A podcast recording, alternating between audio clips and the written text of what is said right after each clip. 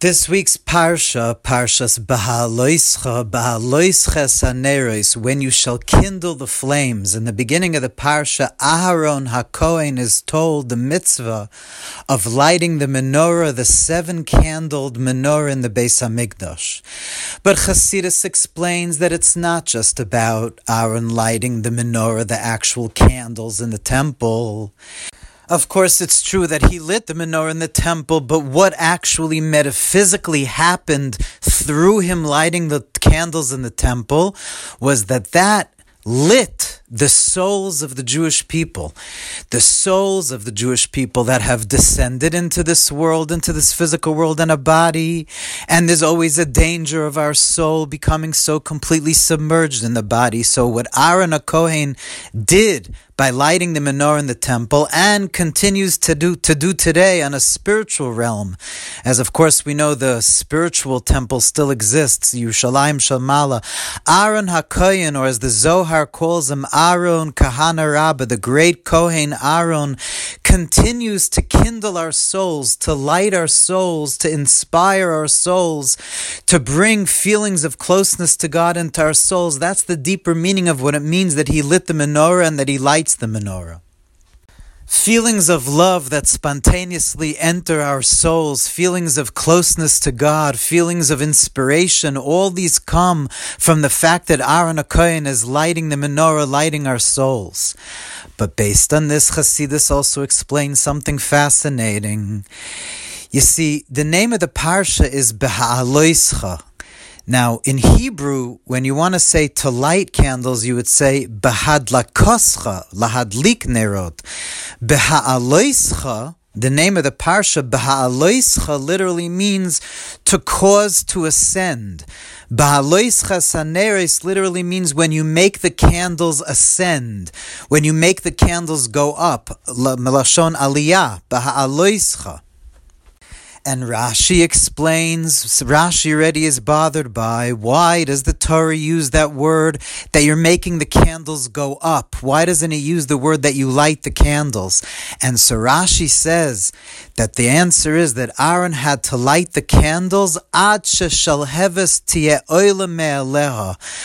Aaron had to light the candle to the extent until the shalheves, the flame, would be oile me'aleh, would ascend on its own accord. In other words, if the Torah would just say when you light the candle, so it could be that our, you might think that Aaron has to just light the candle, and if afterwards the flame goes out, okay, but he did the mitzvah, he lit it and, and it went out.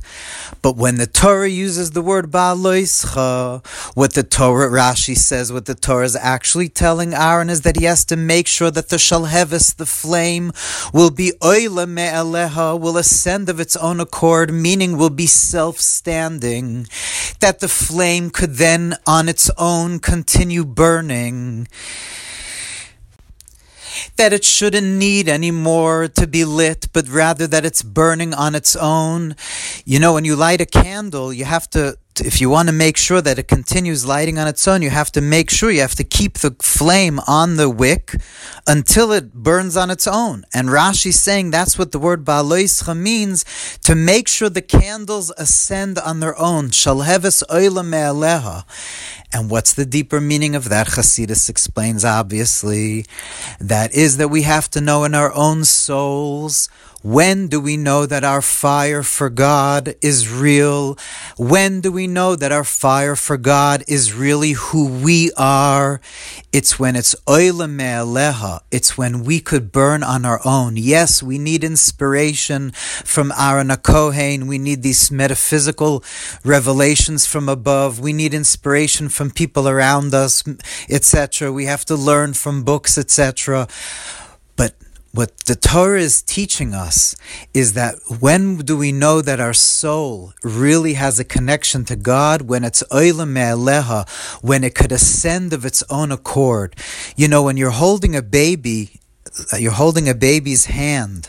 The fact that the baby knows how to walk just because you're holding its hand, but if you would let go, the baby would fall.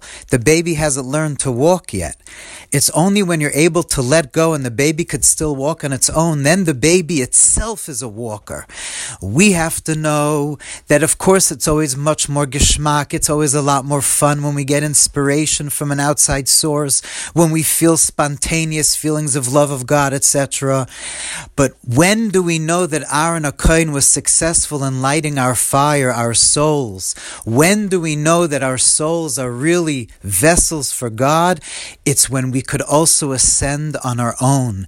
It's when even those times we don't feel inspiration, we don't feel really anything at all and yet we still try to daven and try to learn Torah and try to connect to God as much as we can. We on our own, shall shalhevis oila we do what we can to stand on our own two feet, to walk to God on our own. That means that we have been truly kindled and our souls are really walking towards God, running towards God. May we finally see it today.